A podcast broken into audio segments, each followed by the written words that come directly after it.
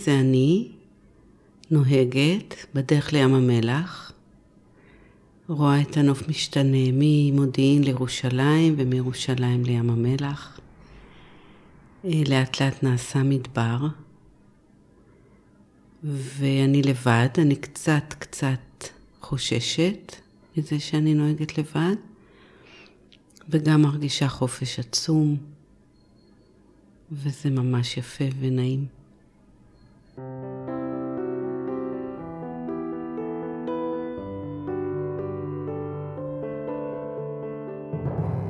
שלום, אני טלי אשר, ואתם על מי רוצה נס, פודקאסט שנועד להכיר לכם מקרוב את החיים לצד התמודדות נפשית.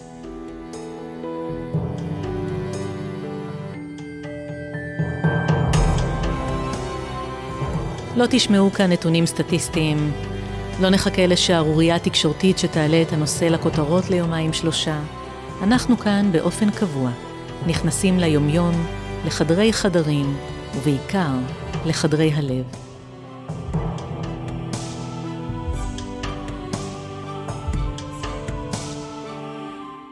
איתנו היום חיה לוי.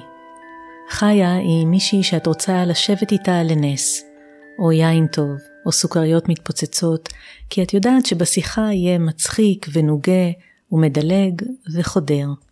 חיה היא מורה ומשוררת, ואני מאוד שמחה לארח אותה. היי חיה. היי טלי. מה הקשר שלך לעולם בריאות הנפש? או, זה mm. קשר מפואר. אמ, אני סובלת ממצב שנקרא, מהפרעה שנקראת Brief Psychotic רגע, תני לי להיזכר, כי הרבה זמן לא... מהפרעת זיכרון של שם ההפרעה. בדיוק. Brief Psychotic Reaction. שזה אומר שמדי פעם בתגובה לטריגרים שונים, אני נכנסת למצבים פסיכוטיים. וזה גם אומר שאחרי מצב פסיכוטי כזה, אני בדרך כלל חווה דיכאון עמוק. וחרדות כמובן לפני, באמצע, אחרי. מתי זה פגש אותך בחיים? פעם הראשונה זה שהייתי במצב פסיכוטי היה כשאימא שלי גססה מסרטן, מגידול בראש. הייתי, הבת הבכורה שלי נולדה. אימא שלי גססה והבת הבכורה שלי נולדה. הייתי אימא טריה לתינוקת בת שלושה, ארבעה חודשים. ו... שתי חוויות קצה. כן, והרופאים אמרו, טוב, זה תגובה נורמלית למצב לא נורמלי, זה חד פעמי, לא הבנתי שזה יכול לחזור על עצמו. זה חזר על עצמו. האפיזודה הראשונה הייתה קצרה ולא לוותה בדיכאון. האפיזודות האחרות היו ארוכות יותר ולוו בדיכאון מאוד קשה, תמיד. אה, באחת מהן הייתי מאושפזת. כשאת כבר אימא ל... כשאני אימא לשתיים, לשתי בנות. אמ, התכנים השתנו, הטריגרים השתנו, הטריגרים מאוד מאוד השתנו ונעשו לפעמים ממש קטנטנים. למשל? למשל, פעם אחת שלא הייתי פסיכוטית, אבל כן נכנסתי לחרדה פרה-פסיכוטית, הייתה אחרי שחזרתי מטיול בארצות הברית של חודש וחצי. לכאורה, משהו טוב, כן. הכל בסדר. כן. ומשהו בשינוי, משהו בלא להיות בבית. עד היום אני לא יודעת לשים בדיוק את האצבע, נכנסתי לחרדות פרה-פסיכוטיות ואחר כך אה, שוב דיכאון, כי שוב זה קורה לי ושוב אני לא, לא שומרת על עצמי. היום, היום את אה, מכירה את עצמך מספיק טוב?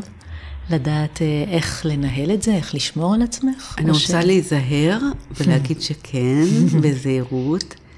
אני התגרשתי לפני... אמ,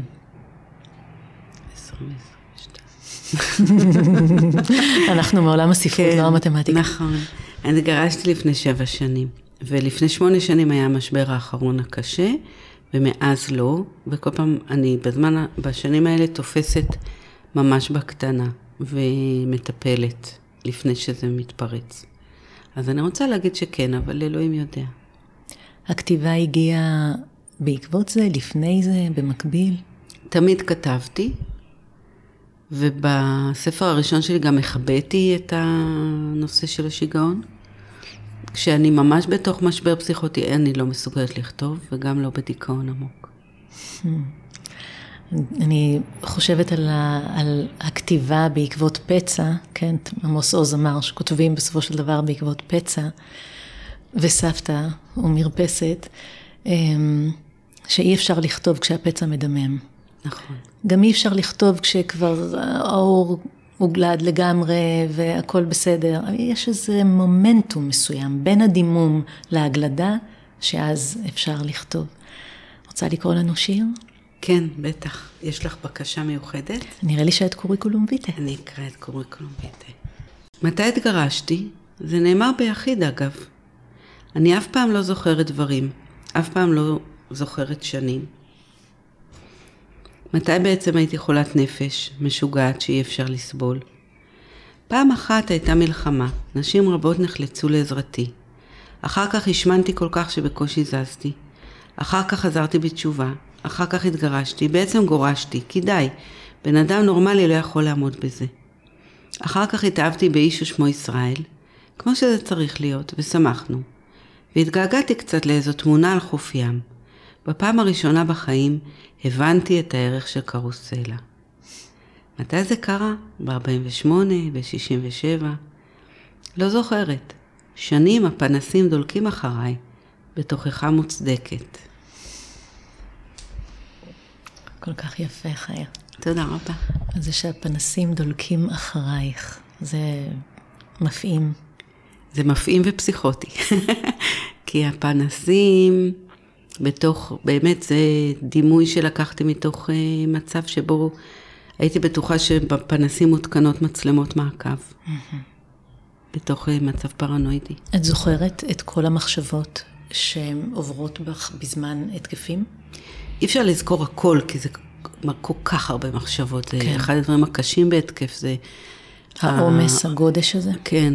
הצפיפות, זה מתיש, אחרי שתי דקות כבר, את לא יודעת איפה לשים את הראש מרוב מחשבות. ואני מבינה שרסיסים מהם נמצאים בשירים. כן, זה דרך שלי להתיידד איתם, להפוך אותם לקצת יותר, אה, פחות מפחידים, פחות mm-hmm. נעימים. כשאת מבינה באותה פעם ראשונה, כשאת נפרדת מאימא שלך, כשאת אם צעירה, כשאת מבינה, אמרת שהפעם הראשונה הייתה יחסית סולידית, mm-hmm. וכשלאט לאט את מבינה שאני חיה, ומדי פעם יש לי התקפים פסיכוטיים, ואז תקופות של דיכאון. מה קורה לך למפגש שלך עם עצמך, לאופן שבו את uh, מבינה מחדש את הזהות שלך? מכיוון שאני חי עם זה כל כך הרבה שנים, אז נדמה לי שתמיד חשדתי שאין לי את הכישרון לחיות. זאת אומרת, תמיד הרגשתי שמשהו לא בסדר אצלי. לא כמחלת נפש, וזה גם הרגיז אותי שיש לי הפרעה נפשית, אה, כי החשד שלי היה שהעולם הוא זה שלא בסדר. כן, לעולם יש הפרעה נפשית, ואת מצאת את הדרך להסתדר. זה סוג של אישור לאיזה פחד עמוק שאני לא מתאימה לעולם הזה. מתי הרגשת איזה צרימה מסוימת במפגש עם העולם?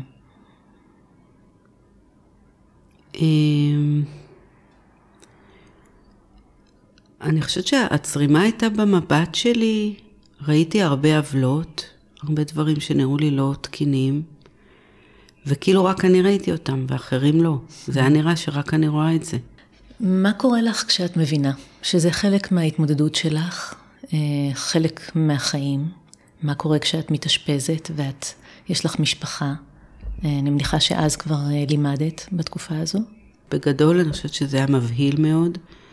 פשוט רציתי להיפטר מזה כמה שיותר מהר, ובעיקר הרגשתי אשמה כבדה, כבדה, כבדה. על? על זה שלא טיפלתי בעצמי כמו שצריך, והאפיזודות חוזרות על עצמן. על זה שאני מכבידה על אנשים שאוהבים אותי ואכפת להם ממני, ואני גורמת להם אה, על תחושה שלי שיש משהו נרקיסיסטי באפשרות להתפרק, וגם הסביבה חשבה ככה הרבה פעמים. קיבלת תגובות ביקורתיות?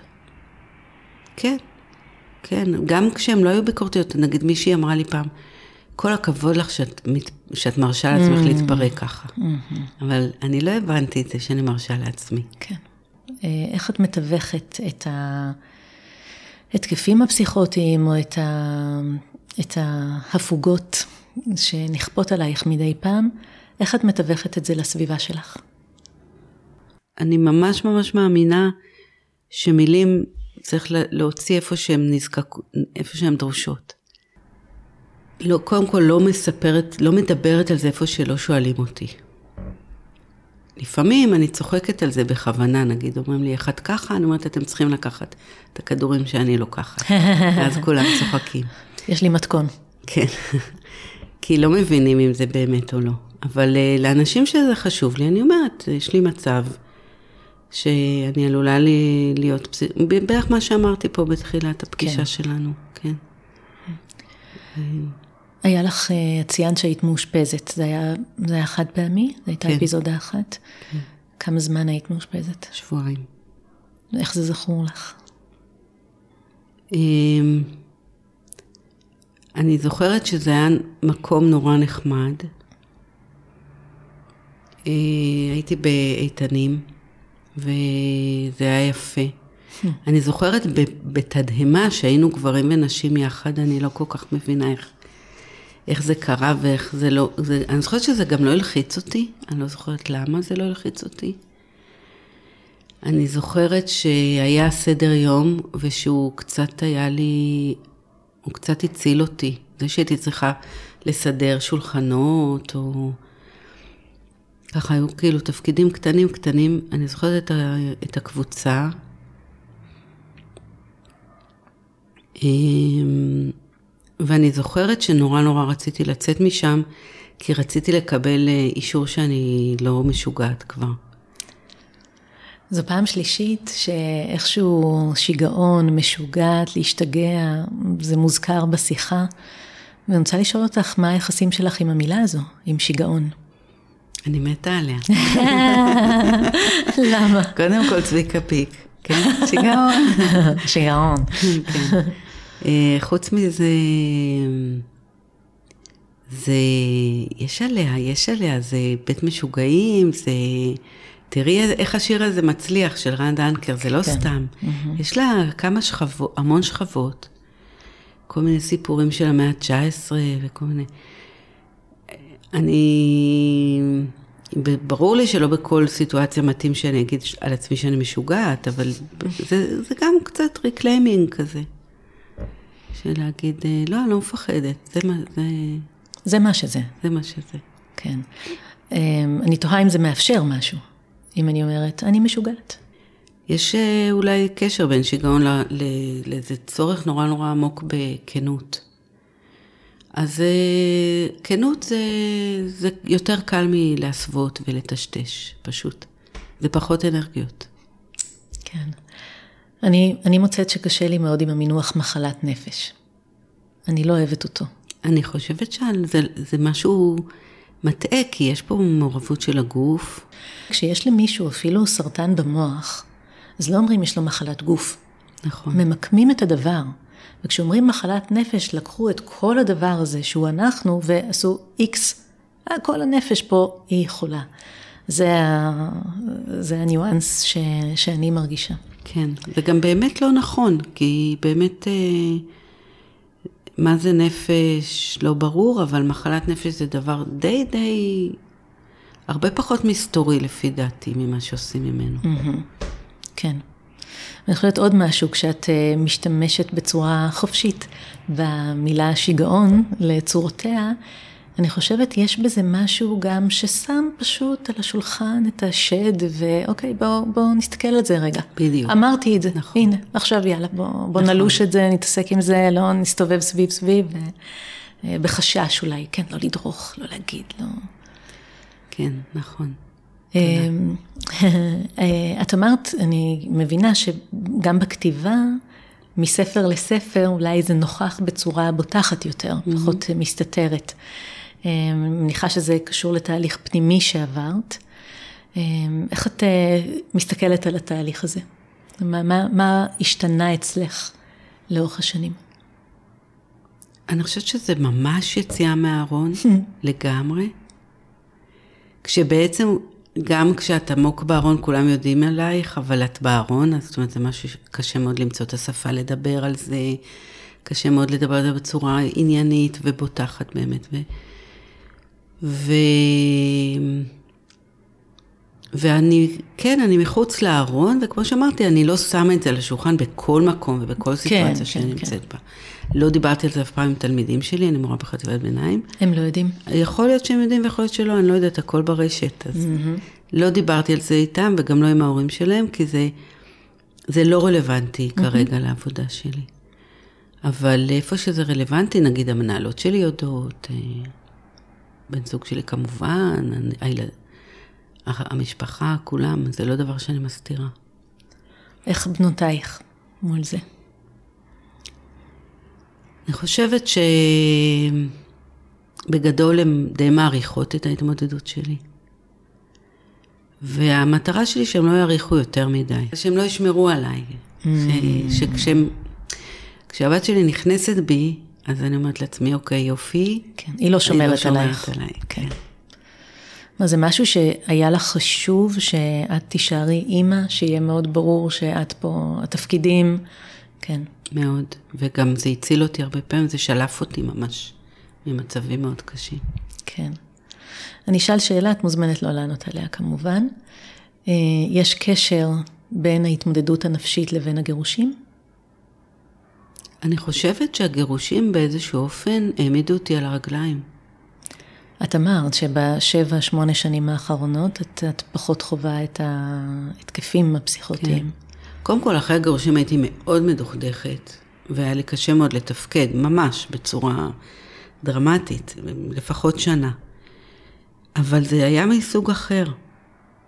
וגם הייתה לי לגיטימציה חברתית לזה, באופן מסוים, וגם זה היה סוג של, איבדתי את זה אחרת, והידיעה שאני לא יכולה, כאילו, כאילו אני לא יכולה להרשות לעצמי ליפול, היא בסופו של דבר מאוד חיזקה אותי.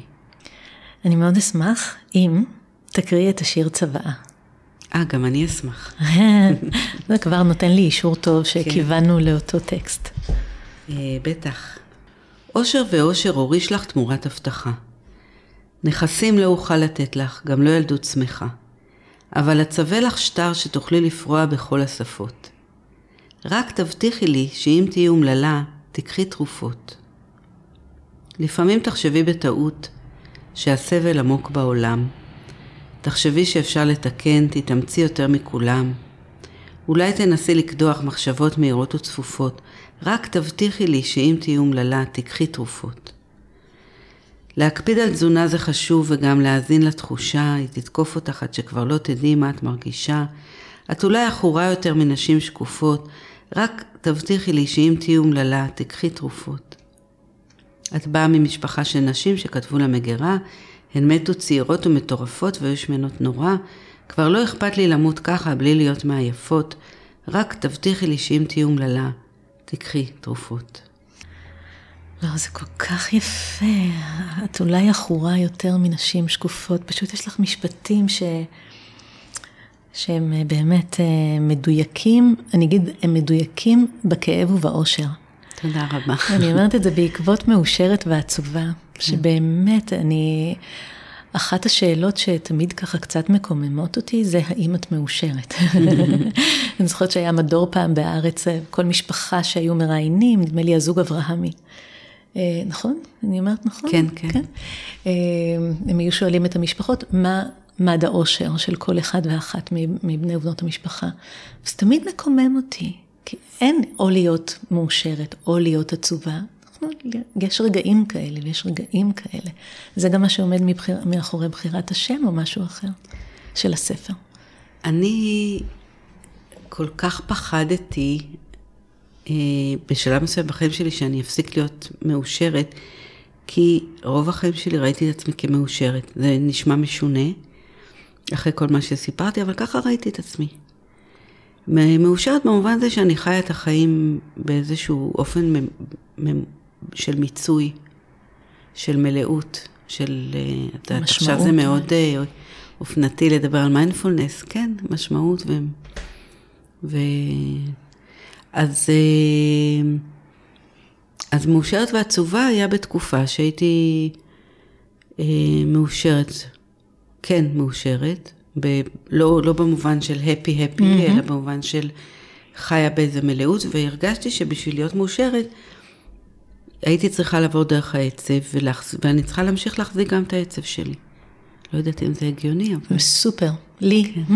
לי זה מדויק. כן, מאוד, מאוד, מאוד. אני באמת חושבת שיכול אה, להיות של נשים כמונו, שאני לא, לא, אין, לא יודעת מה זה כמונו, אבל שמתייחסות כך לאושר, זה באמת שיש בו כדי לשאת גם את העצב, גם את הכאב, שזה מוכל כן. בתוך איזושהי תחושה מלאה, ובאמת אני מתחברת למלאות הזו. אמ, אני פוגשת פה אנשים שמדי פעם מספרים שהסביבה מגיבה בצורה מיטיבה, מדי פעם בצורה משביתה צמחות. כן. מתרחקת, כל מיני, כל מיני סוגים של תגובות. ואני שואלת מה את פגשת לאורך הדרך ו, וגם למה זה גרם. פגשתי הכל. התגובה הכי קשה לי הייתה כשאנשים התגייסו לטובתי, ואחר כך אה, הרגישו, הרגשתי שאני לא יכולה, ואחר כך נבהלו או התרחקו. או כי, הם, או כי הם הרגישו שאני לא מחזירה את מה שקיבלתי, או כי הם הרגישו שאני מבהילה אותם, בכל זאת הם ראו אותי במצבים מאוד מאוד מבהילים. ואז קשה למחוק את זה? כן, כן. אז זה, זה ככה תגובות אה, היותר קשות. אה, אני חושבת שכמו ש... כמעט כולנו קצת הומופובים, אז בטח שכמעט כולנו מפחדים נורא משיגעון באיזשהו מקום. אז לפעמים אני תופסת אנשים שאני מכירה פתאום באיזה מין התבטאות אה, שיגעון פובית, ואני מכילה את זה כי בסדר, כי, כי גם אני קצת כזאת. כנראה, לפעמים. כן. יש גם אה, קשרים שהפתיעו אותך לטובה, יש קשרים שנוצרו או התהדקו לאורך השנים בעקבות זה? באופן עקרוני, עצם זה שהחברות שלי בעיקר, ולא רק, ואחותי, שאנשים היו מוכנים, אה, שהן היו מוכנות לבוא להיות איתי בתקופות מאוד קשות ולעזור לי, זה דבר שהוא לא ייאמן, אם כבר מדברות על ניסים. אמ, כשאני מנחה סדנאות כתיבה, אז הרבה פעמים יש איזו שאלה ככה במפגש הראשון, האם זה טיפולי? ואני לא באה מעולם הטיפול, אני הארדקור מעולם הספרות, אבל אני אומרת, זה לא טיפולי, אבל זה מרפא. עד כמה את מרגישה שהכתיבה מרפאת או אמ, מיישבת דברים מסוימים אצלך? לגמרי. זה, אני כותבת משתי סיבות. אחד, אני רוצה שיקשיבו לי, זה, זה הצורך של הילדה שעומדת על השולחן ושרה, וכולם צריכים להסתכל עליה ולמחוא לה כפיים. והצורך היותר, אה, ש, שקשור למה ששאלת, זה לכתוב משהו ו, ולהרגיש יותר טוב אחר כך. ממש בצורה מאוד אה, וולגרית. Mm. פשוט להרגיש יותר טוב אחרי שאני כותבת. חשוב לי להגיד, אני חושבת המשענת שלי, לפחות, ואני מאמינה של רוב האנשים, זה התחושות אה, יכולת ומסוגלות שלהם. וחוץ מההפרעה הנפשית שלי, יש לי עוד המון היבטים, שחלק מהם קשורים להפרעה נפשית וחלק לא בכלל. אה, אפילו לכתיבה יש חיים שהם לא לגמרי, לא תמיד רק מחוברים להפרעה נפשית. ואני מאמין, ואני חושבת שאם... אה, אה, ממש, אני ממש מאמינה שאם יתייחסו לאנשים עם הפרעות נפשיות, לא רק דרך הפריזמה הזאת, זה מאוד מאוד יקל, מאוד יקל. את מרגישה אמ, שיש עוד גוונים בך שאת רוצה רגע לתת להם מקום כאן? אה, אוקיי, אני מורה ממש טובה. מה הופך אותך למורה טובה?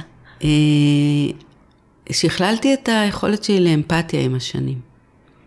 אה, כמובן שיש לזה גם קשר לעובדה שאני בטיפול הרבה שנים, ואני אני חושבת שזו תכונה חשובה, לא רק באחד על אחד, גם בניהול כיתה. נגיד לה, להבין שהתלמיד שעכשיו אה, לא מסתכל עליי ומקשקש משהו על השולחן, הוא לא עושה שום דבר שקשור אליי. Hmm. זה, זה תובנה שעוש... כן, שאני חושבת שעוזרת, עוזרת להתמודד עם זה. אמ, אז, אז זה אחד. אני אימא לא רעה בכלל. מה מאפיין את האימהות שלך? אז כשהייתי אה, אימא יותר צעירה, אמ, הייתי אימא קשוחה.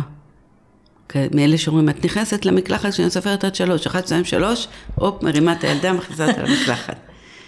אה, עכשיו אני אימא יידיש שמאמי ממש, כזאת שמנג'סת ושואלת מה העניינים ומבשלת, וזהו, ממש נמסתי. ההתרככות, אה, התרככתי. כן, קשורה למה? קשורה לזה שהבנתי שהכל שטויות. Mm. צריך אה, לפנק, לפנק, לפנק. היאחזות באושר, אפרופו, מאושרת כן. ועצובה. הזכרת קודם את חברותייך כניסים קטנים. ואני שואלת בצורה רחבה יותר, איזה נס יש בחיים שלך? אוקיי, okay, כרגע יש לי בחיים נס שקוראים לו ערן. הוא ממש אה, איש נפלא. אה, ויש לי איתו קשר שממש רציתי שיהיה לי כזה, בדיוק.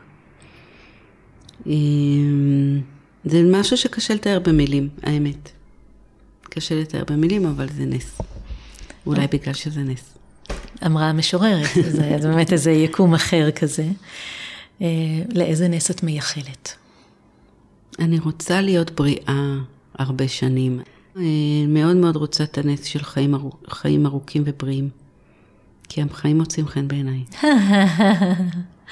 וזה אמרנו ששנים את, את היית בתחושה שהחוזה עם העולם לא סגור, שלא בטוח שאת יודעת לחיות, ואנחנו מסיימות נכון. עם, mm, מוצאים חן בעיניי נכון. החיים האלה. נכון.